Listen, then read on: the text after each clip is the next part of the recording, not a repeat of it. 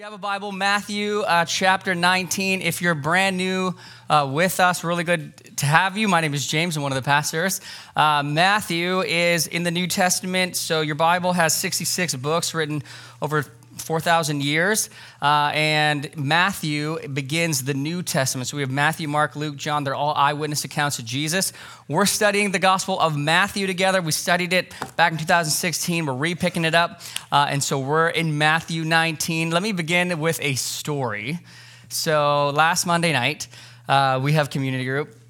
And, uh, uh, you know, we have like our community group is it's so chaotic but it's so great because we have so many little kids because i mean our family alone could, is like a soccer team. So um, but we have we have another family with three and then we just have lots of kids. So they're all in the backyard uh, playing and we are you know trying to discuss and as if you remember last week's sermon it was a little little weighty. And so you know we're like in this deep conversation and Nariah, my oldest nine years old comes in and uh, she's like just interrupts and say excuse me She's like, Dad, Joseph, who's our sixth curly hair guy, uh, Joseph won't stop hugging Zion. So, Zion, I don't know if you know her, she also goes to our church. Uh, anyway, so sweet gal, older, Nariah's age, a little older than that. Um, and so, sure enough, Joey comes in hugging Zion. And Zion's just like, this is the worst. And, and we were like, Joe, you, you can't like force hug people. And he, this was his reaction. He let go of her, and she was like, "Oh, thank." But he was just like, hmm, "But I, but she's my crush." And then, and then we were like, "Well, you can, you know, that's okay that you have a crush, but you just, you, you know, we try to teach our kids like most people do. Like she, she has, it's her own body. She, she, if she doesn't want to hug you, that doesn't mean she's not your crush." And he's like, and then he like almost cried. And He was like, "She told me that she doesn't like me." And I was like, and she's like, no, no, I don't like you like this. You gotta stop hugging me. And we're like, Joe, like, you know, it's totally okay. And here's what he said, quote, but I do love her and she is my crush. And then he just pouted down. Anyways, uh, why am I telling you this story? Because this, we love this. We love this about kids you know, it's it's it's one thing that everyone, because the whole the whole community group was like, this is amazing, this is so cute. You know, kids don't have a filter; they're they're innocent. Their love is so real right? And we love that about them. Though we all know if you're a parent for like a day, they have sin natures, but they don't have at that early age, kind of like those grids that we build up later of that embarrassment. They just say what's on their hearts. They just, I'm in love with her and I can't stop hugging her. And that was so real to him. And we love that about kids. And uh, as we come into our passage this morning, uh, this is what we, we find when children come to Jesus, that Jesus loves them. Jesus loves their just unhindered, innocent, authentic faith. He, he loves them. Uh, in fact, he'll say to his disciples who are around, who are trying to stop the kids, he's going to say, Don't stop them. I love when they come to me. Uh, if anything, they're closer into the kingdom than any of you. And, and he's like, This is the faith that I love. This is an unhindered faith for me. The kingdom of God is for uh, children. And then, right, literally right after this moment, he's going to contrast an unhindered uh, faith like a child with a completely hindered religious rich young ruler and he's going to point out in the rich young ruler what's hindering his walk with him. And so you have these two contrasts, and so that's where we're going today. Um, but before we do, as always, um, I want us to pray. So, so this is going to be pretty normal from now on. I really have felt uh, this is how we should begin every sermon. Namely, I want you to ask the Holy Spirit before we begin. Uh, would you ignite me uh, to have a childlike faith again. That, that I would just have this unhindered, forced love hug. That I, w- I would just, I would want to run to you like, like a children do. Would you restore my faith? I don't think, I don't know when the last time it was, or I just felt like I wanted to crawl in your lap. And, and we, you know, so just pray for that. I want you to ask the Holy Spirit to do that. And then this is going to be a big prayer. Just so you know, I didn't think I was a Christian on Wednesday when I was studying this. So this is a heavy passage. Last week was heavy for different reasons. This week will will bring some weight into your life. But I want you to pray. I want you to ask Jesus, Jesus, will you show me today what has become more essential to my happiness and well being than you? Like, will you show me what's hindering my devotion to you? Um, show me where I've kind of treated you like you're just like an add on, maybe more where you're like a genie in a bottle and that you've never, you can't demand anything of me. If anything, I have demands for you. Like, show me that. Will you just, will you reveal that so that I can repent and be happy in the thing I want most, and that's you, the, the kingdom of God that's gonna last for eternity. Like, am I on that kingdom? And would I sell everything if you ask me? So I want you to pray that. I want you to ask the Holy Spirit to reveal that for you, okay? And then I'll pray, and then we'll go. So you start.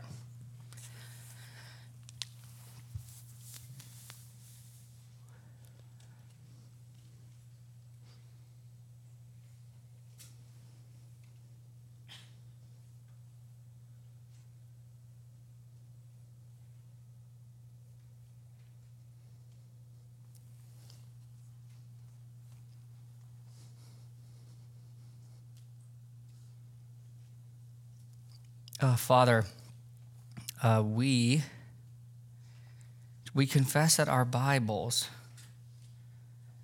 tell us that our lives are about the kingdom of God and the mission of following you. And yet we just know the priority of our actual life isn't that. That there's good things that keep us from God all the time and money blinds us spiritually. And I just, I pray like you have shown me this week just how wretched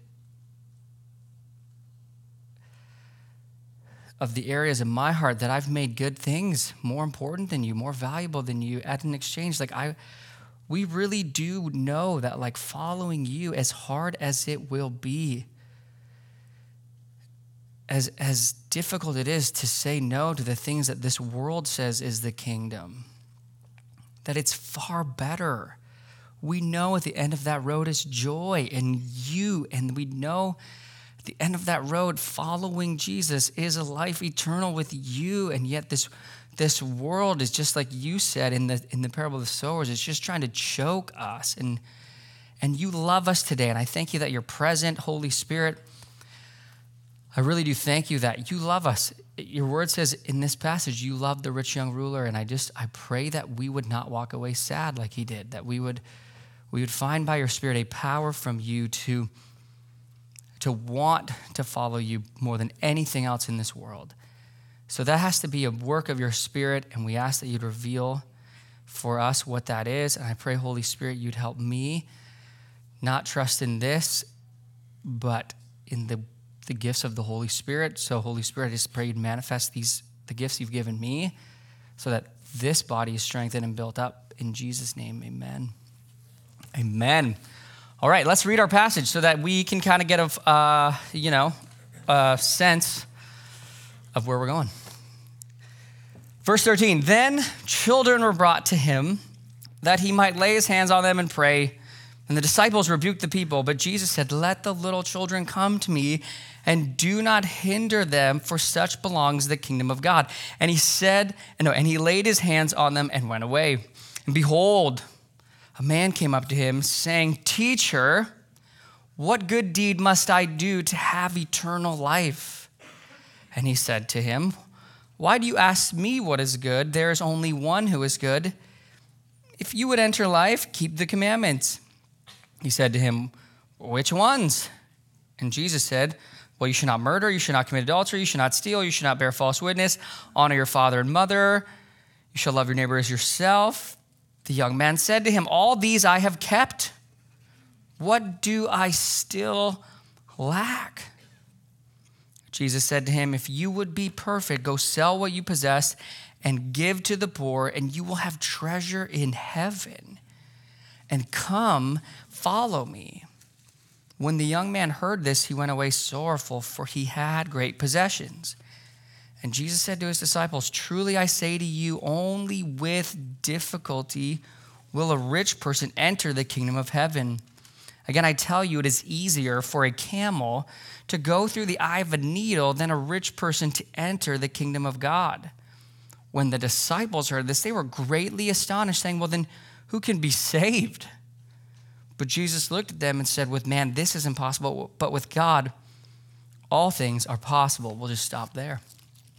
All right, so uh, two points this morning. We're going to look at a life unhindered. We're going to look at Jesus and children, and then uh, you know what hinders us. Like what, what's keeping what would keep you out of the kingdom?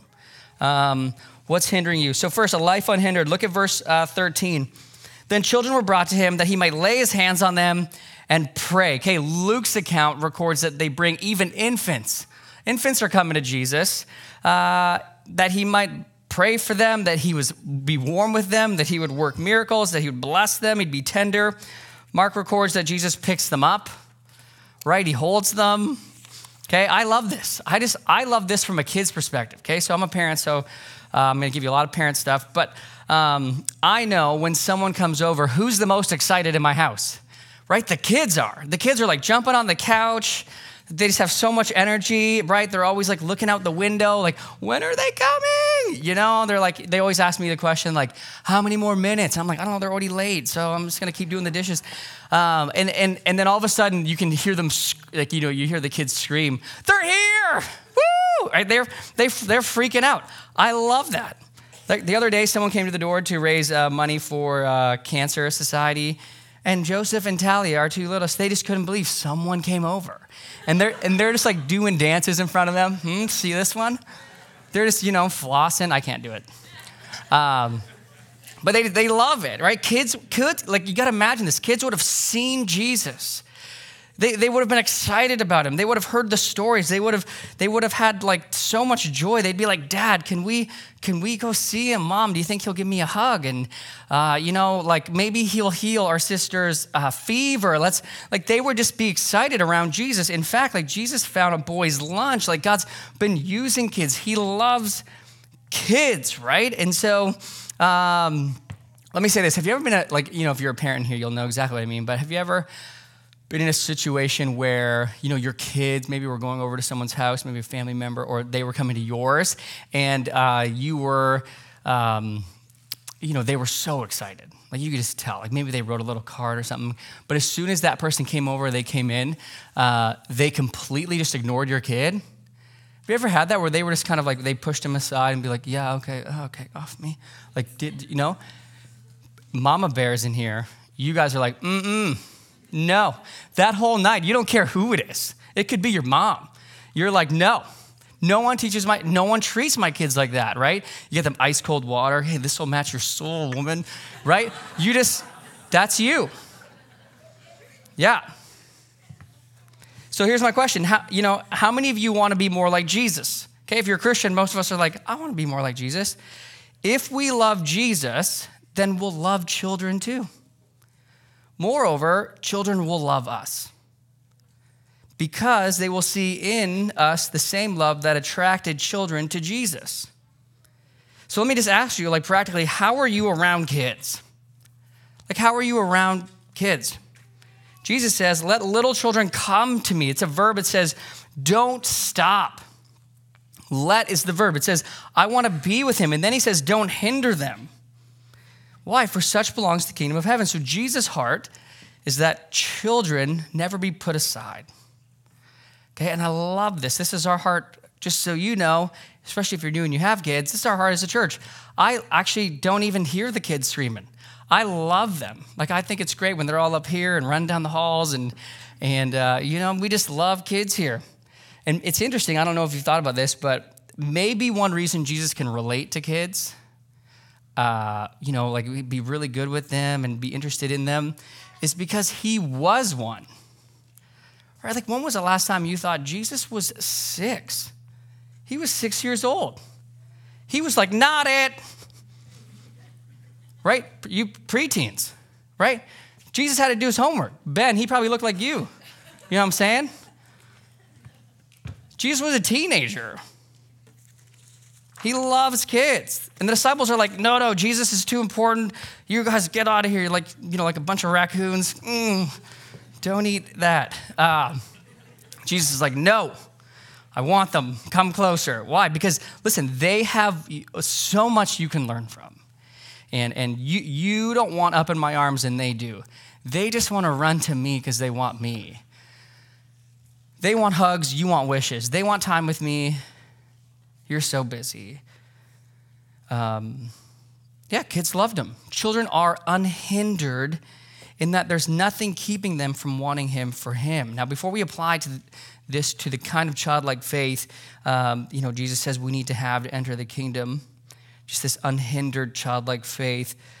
Um, I want to ask you, because this is your church, most of you, uh, would would you can we do better at loving the kids on a Sunday?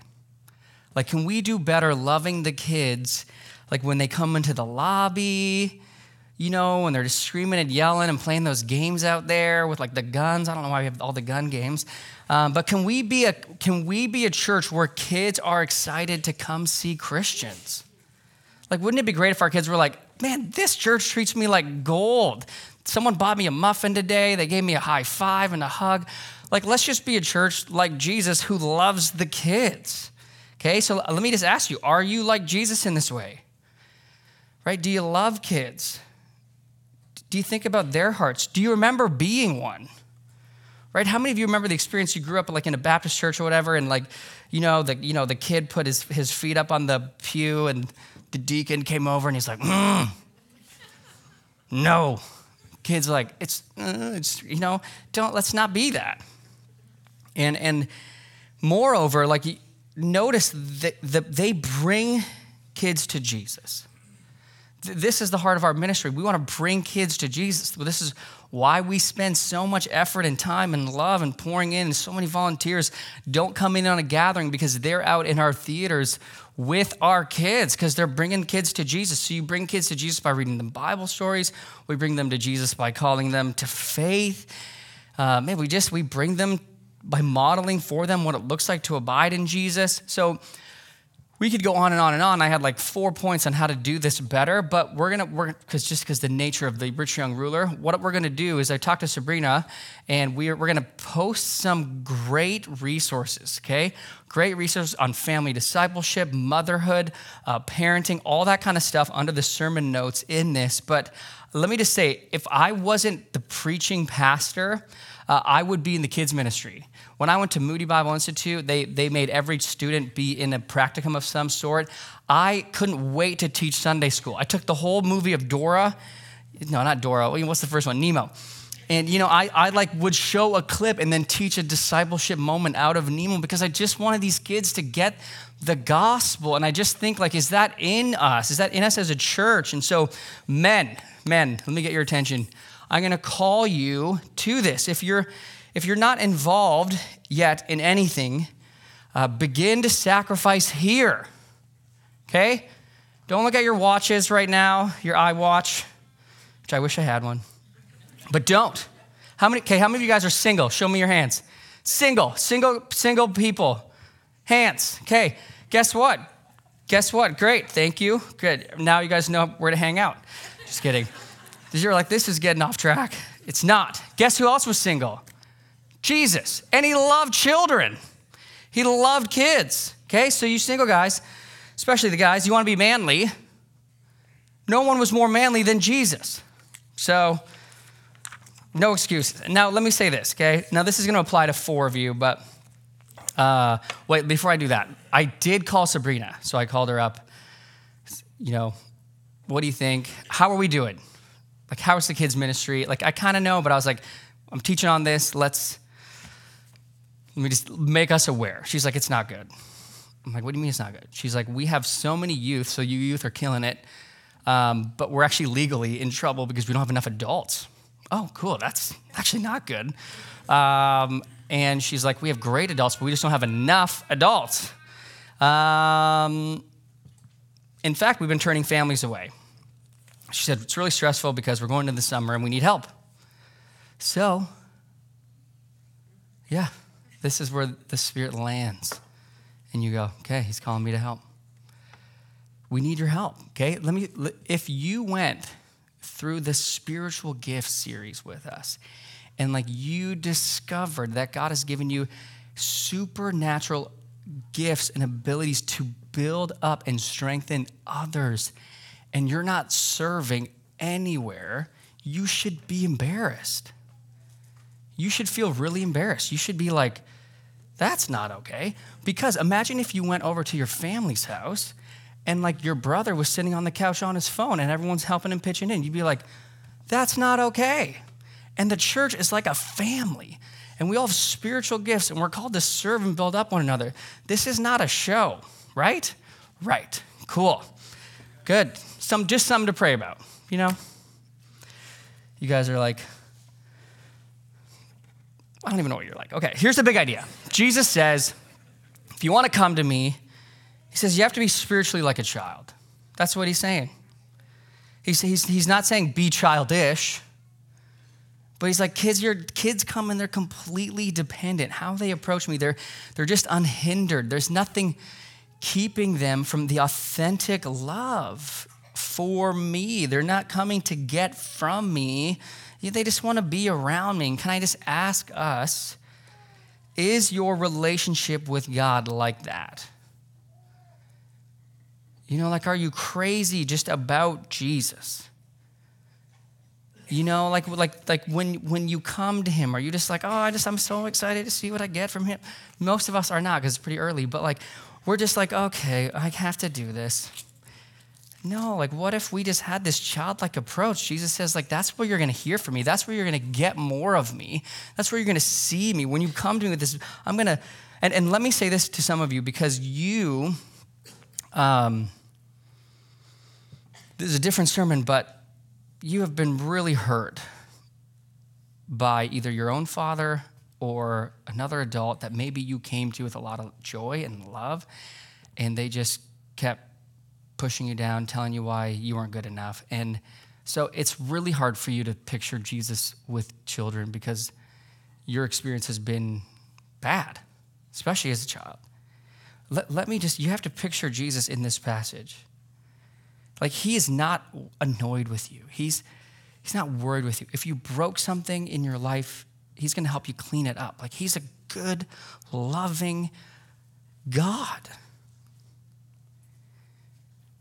He loves you. Listen, in Luke 12, it'll be on the screen. It says, Fear not, little flock, for it is your Father's good pleasure like, like if you just come to him, it's like his good pleasure to give you the kingdom. He wants us to come to him like kids. He wants to give you himself. He doesn't want to withhold. He doesn't want to say, well, clean up your room first and then I'll give you a hug. Some of you grew up in that. That's not. He's like, yes, your room's just like your life and I love you. And maybe that's what you needed to hear today because he's not sick of you, he's not exasperated with you. He took care of your sins so that he could be with you. And he loves you, and he wants to tell you he loves you. All of Paul's prayer, by the way, if you read them in the New Testament letters, are that we would comprehend the heights and the depths of the love of God that's in Christ. That we would be like these kids who come unhindered.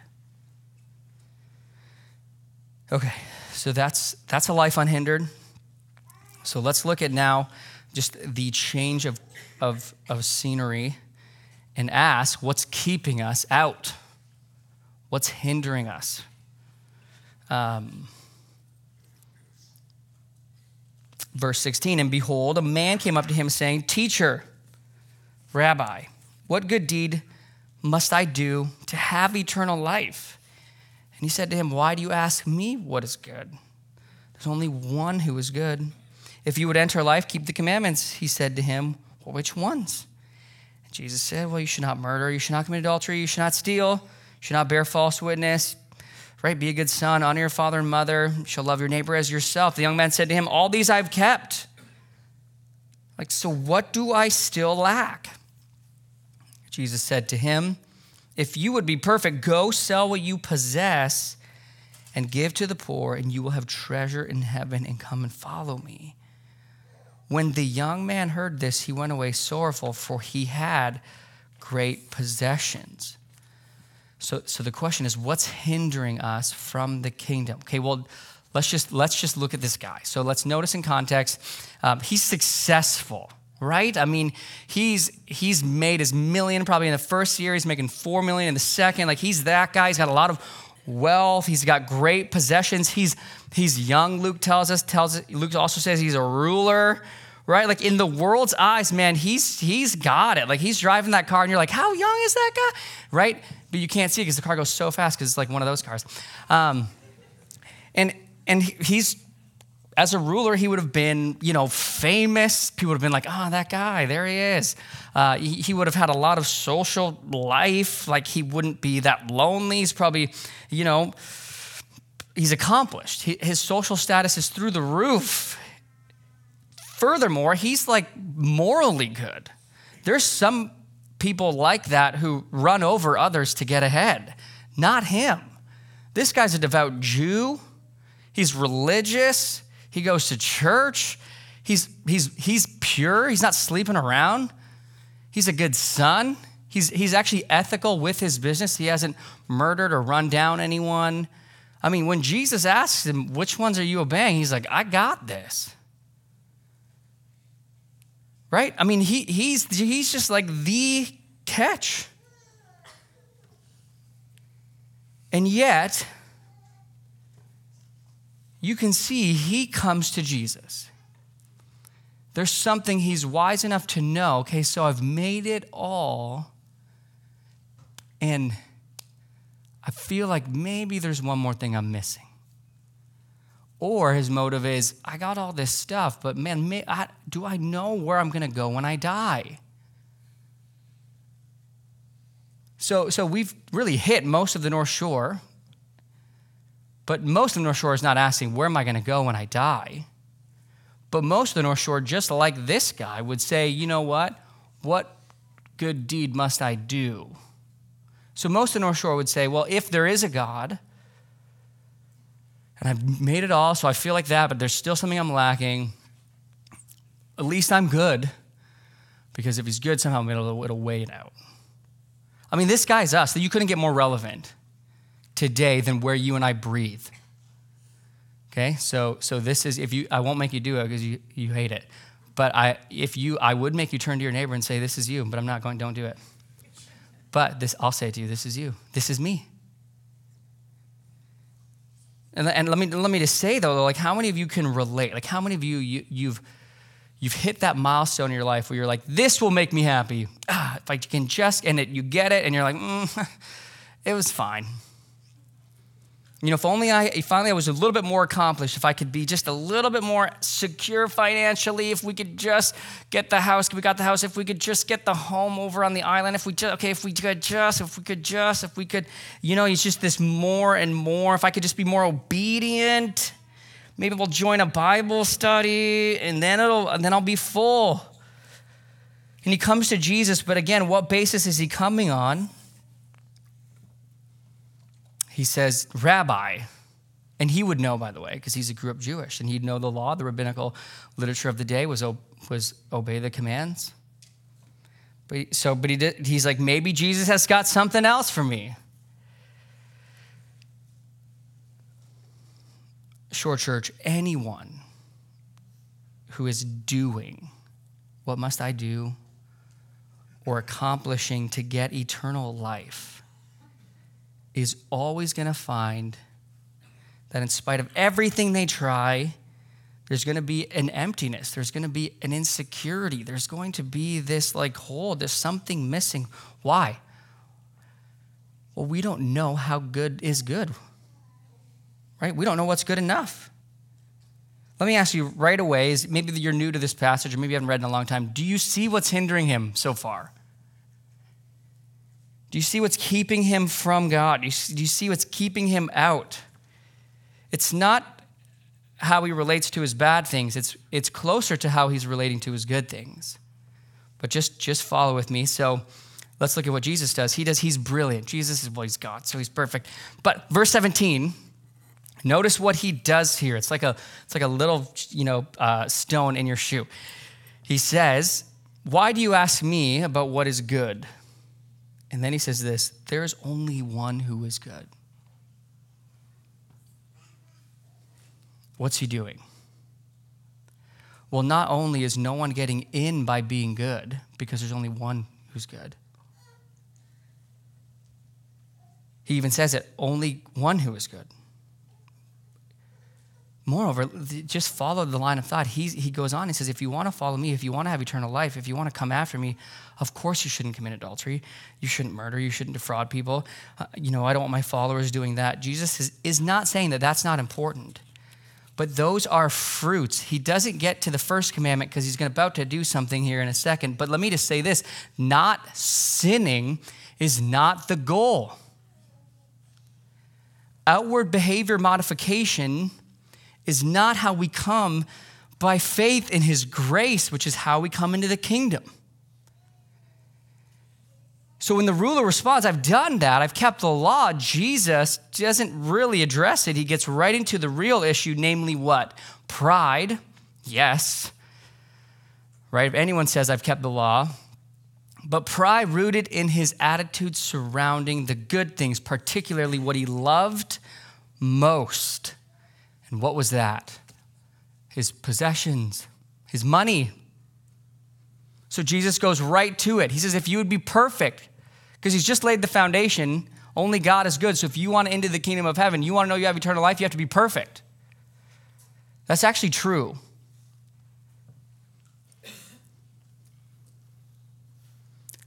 And here's where, here's where he loves him. Go, that's an action. Sell, that's an action.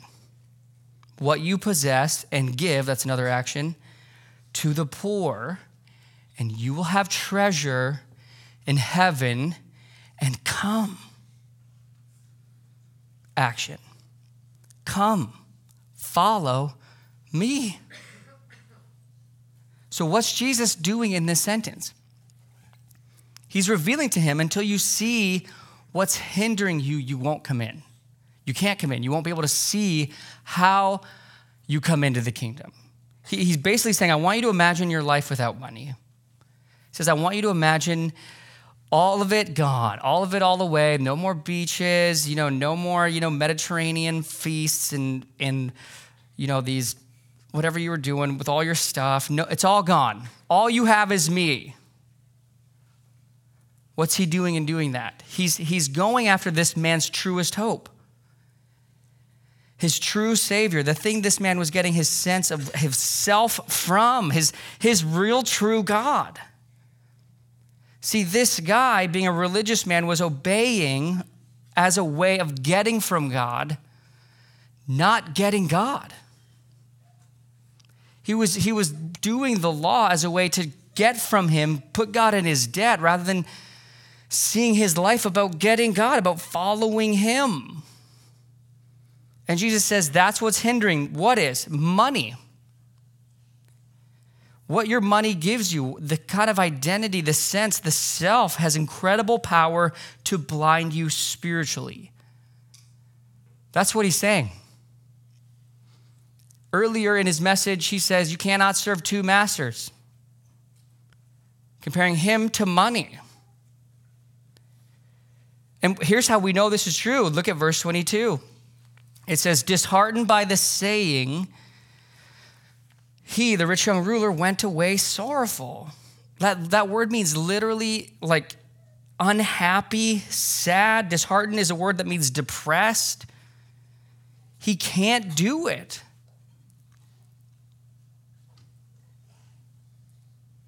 This is so many with wealth today.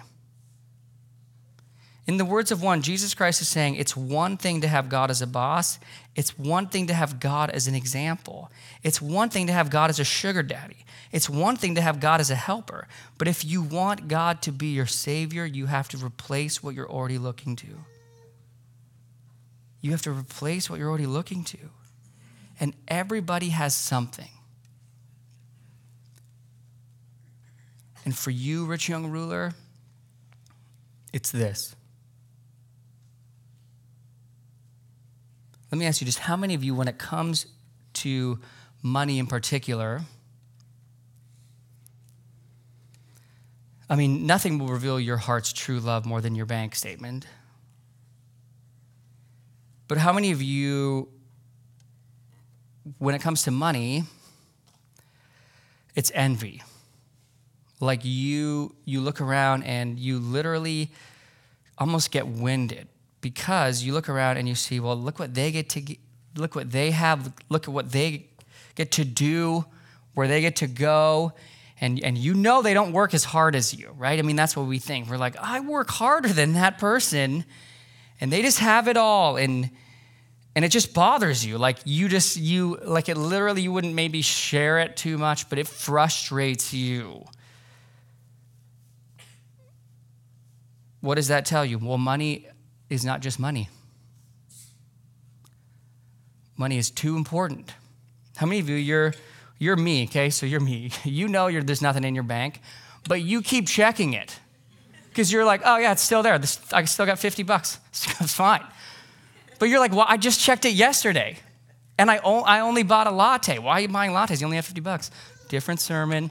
Um, but that's, that's me. I'm like, dude, you know what's in here. What is that feeling? What are you trying to receive? Money, money is just not money to you. It's security. It has, it has more control in your life. Why are you anxious? If you need to shop at certain places or buy certain brands to give you a sense of an identity or drive a certain car of being rich, if you, if you, can't, if you can't give sacrificially, like I mean sacrificially for others, or, or, or, or you don't even give, you don't even tithe, you don't even give to the Lord. And you just go, oh, I'll give to the Lord here. But, but He's called you to give into your own family and your own, and you just go, hmm, what should we, like maybe I could do 3%, or maybe, money's, money's just not money. Jesus tells this man to give to the poor. If you walk by a person every time and you're like, mm, I don't know what they're going to do with it, Jesus doesn't do that with his grace for you. It, it, it has a lot of power, it's gripping you. Christians, by the way, ought to be totally different than the world on this. Christ does not look great because we look the same as our neighbors. He doesn't. Why? It's obvious. They, they're getting what you're getting, they just have a different ticket. Money's to look totally different in the eyes of God and the Christian. Jesus says this is why it's so hard for rich people to enter the kingdom. There's so many explanations on, like, well, you know, maybe there, was an eye of a needle in the wall of Jerusalem, and that's not historical. However, Jesus' point is whether it's a needle in a camel or that hole in the wall, it's really hard to get a camel through any of that. Camels aren't going in. I think Jesus is kind of funny, but he's really weighty here. Because the disciples are like, what? This guy's successful. Like, doesn't this, in the eyes of the world, seem like God has favor on this man? And he's like, No, they're not coming into the kingdom. That blows the disciples' minds. This is why he says, I tell you, it's easier for a camel to go through the eye of a needle than for a rich person to enter the kingdom of God. Look at verse 26, it'll be on the screen. But Jesus looked at them and said, With man, this is impossible but with God, all things are possible. And it is, you know, in Luke's gospel, right away, you see Zacchaeus, who was a rich man. But for the sake of this sermon, maybe for you it's not money. Maybe you're desperately trying to turn physical beauty into your spiritual beauty, how you deal with the informities in your heart. Maybe for you it's just it's how you look. Right? I was talking to one gal who was baptized a year ago who's in our church. She's right here, but better not say her name because everyone knows she is, anyways. But uh, she works, used to work, I don't know if you still work there. Where are you, Lauren? At a cosmetic place. And she was just saying how crazy it is how much money they drop, and yet they're not happier. So maybe that's for you. Maybe for some of you, it's pleasure, right? That's mine. Romance, family, getting married, getting ahead, finishing a project, good drink, sex. You want to feel accepted. You want to you want your, your people at work to see how great you are, your wife. Or you, why? Because we're scared of this inner sense of exclusion, of alienation, of feeling unworthy.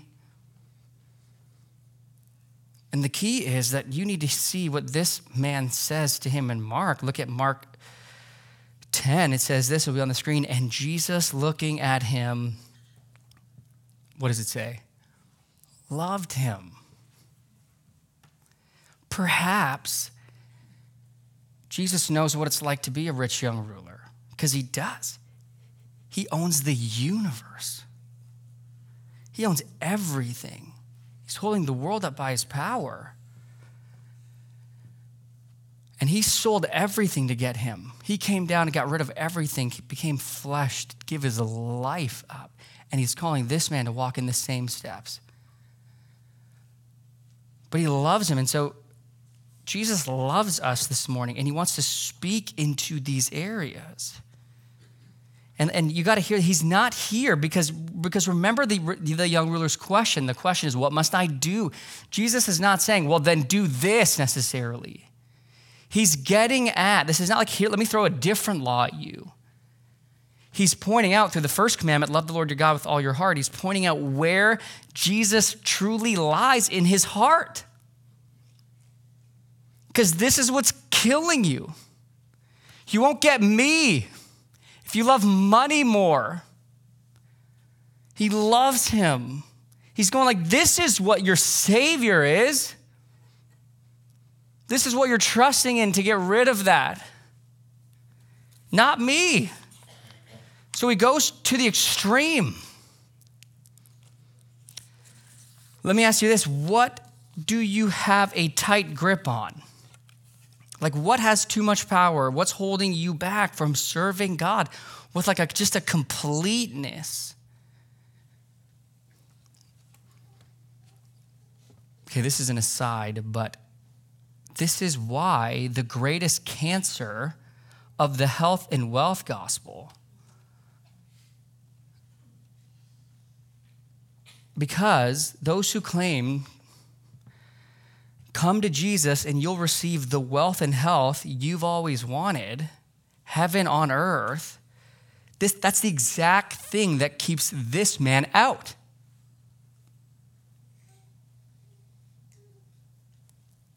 Jesus wants us. Blessed are the poor in spirit. Why? Because they will see the kingdom. Like it's, it's absolute garbage. Okay, that was a side note. Had to say it. Let me show you the most tragic verse, the saddest verse that you may ever read. Verse 22. When the young man heard this, he went away. He doesn't come in. So here's the question How can we avoid going away grieved forever? This, this is a massive warning for us today. Like, sure, you, you can be established. You can have what all your golf buddies and all your, you know, cycle ladies and wherever you guys all hang out, which is obviously where I hang out, um, but because I've used that illustration twice.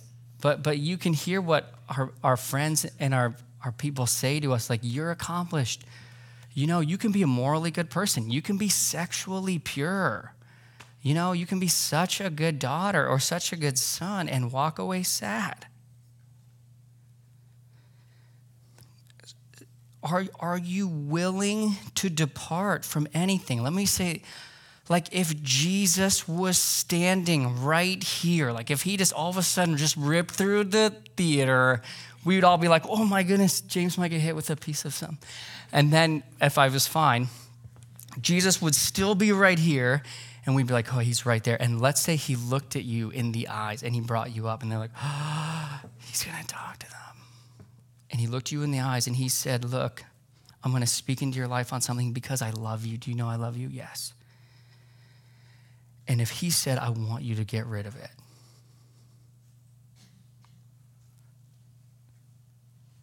and he told you what that was for you, would you obey him? Like, would you just do it? And he's like, Come and follow me. Like, make every day the priority of your heart doing what I'm doing. Would you obey him? Some of us wouldn't. And you might be like, oh, I, I might. because that would be crazy miraculous. Guess who else got to see Jesus heal and do miracles? This guy.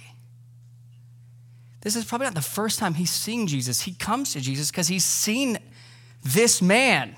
He's seen people come from the dead. He's seen a whole crowd be fed out of nothing. He's seen it all. So if Jesus came down and did a miracle in front of you and said, I want you to sell everything you have, your heart might be so hard you'll say no to him. Like, this is so serious. Like, are you willing to depart from it all and give it to God and let Him decide how much money you have? Like, are you willing to just say that? Like, if you're single, is marriage something you're willing to depart from and give it to God and just say, you know what, I'll let, I'll let you decide when I'm married? You know, would you give up like your phone? I know it sounds trivial, but if he was like, I don't want you to have a phone, it takes you completely away from the kingdom of God and loving people. You'd be like, I have, I have so many things I check every day. And my, you know, what about my family on Facebook? You know, we would all say that's what he would that's what he would do. He'd be like, "Well, you know, I got this." Okay, so here's a question, James. Now I feel like you felt on Wednesday. So here's here's the question because I'm like, I don't think I'm a Christian. Like, I'm, I'm like, I don't know if I follow him like that. You know, I was thinking about this, like, you know, I was all depressed this whole week um, in a good way. Um, but I was just like, I don't know. Like, if I, yeah, like I, I can write sermons and I, but if I, what would it be? Like, if the church gave up the church, you know, was, I was just wrestling with the Lord in a good, and so the thought came to mind is how do we differentiate right now in this room between the kind of condemning, you're not good enough thoughts that could be just your own thoughts or it could be from a demonic source, just saying, see, see, see why you're not great? Versus the Spirit's great conviction to take cancer out.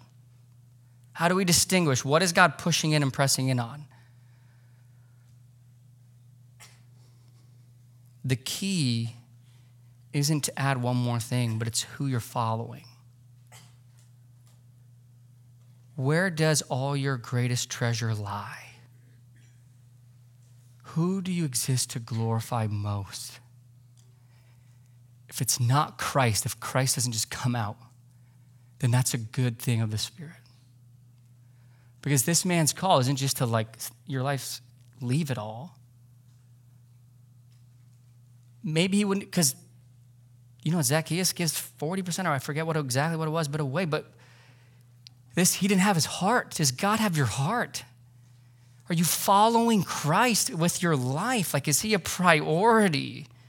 You know, is he the motive? Is it like, I just want, like the kids, I mean, think of the kids just running to Jesus. Is that like, I just want to, I want to start like knowing him more. I want to start, I gotta, this is the last month. I don't know how to share the gospel. I gotta say it every time, open a door. Like, you know, is it just like I wanna follow him? When was the last time I went door to door and just look, I know you've been my neighbor for like 10 years and I just haven't told you this, but I've been waking up and I just can't, I gotta, can I share with you the gospel of what I believe? Like, do we do that? We don't.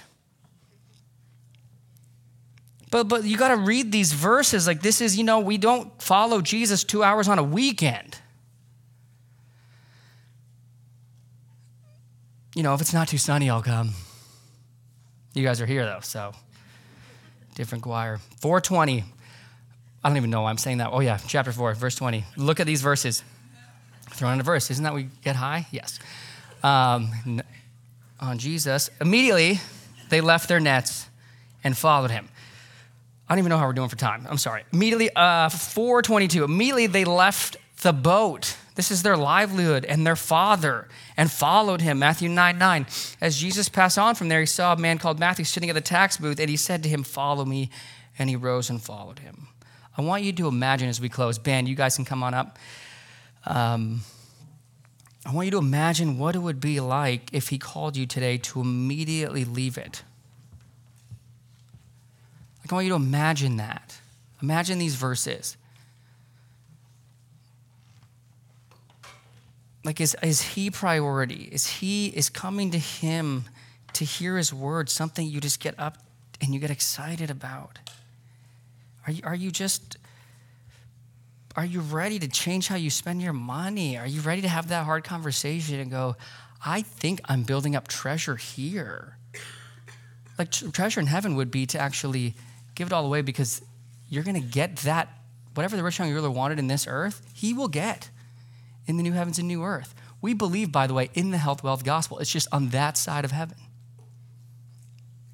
God promises you'll have land, He promises you'll have health, He promises you'll be wealthy.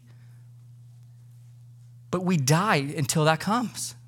Our call on this side is to take up our cross, give it all away, and show that Christ is far better than what car we drive. Look, look at this verse, Matthew 13, 22, and then we'll pray. As for what was sown, sown among thorns, this is the one who hears the word, but the cares of this world and the deceitfulness of riches choke the word. And it proves unfaithful.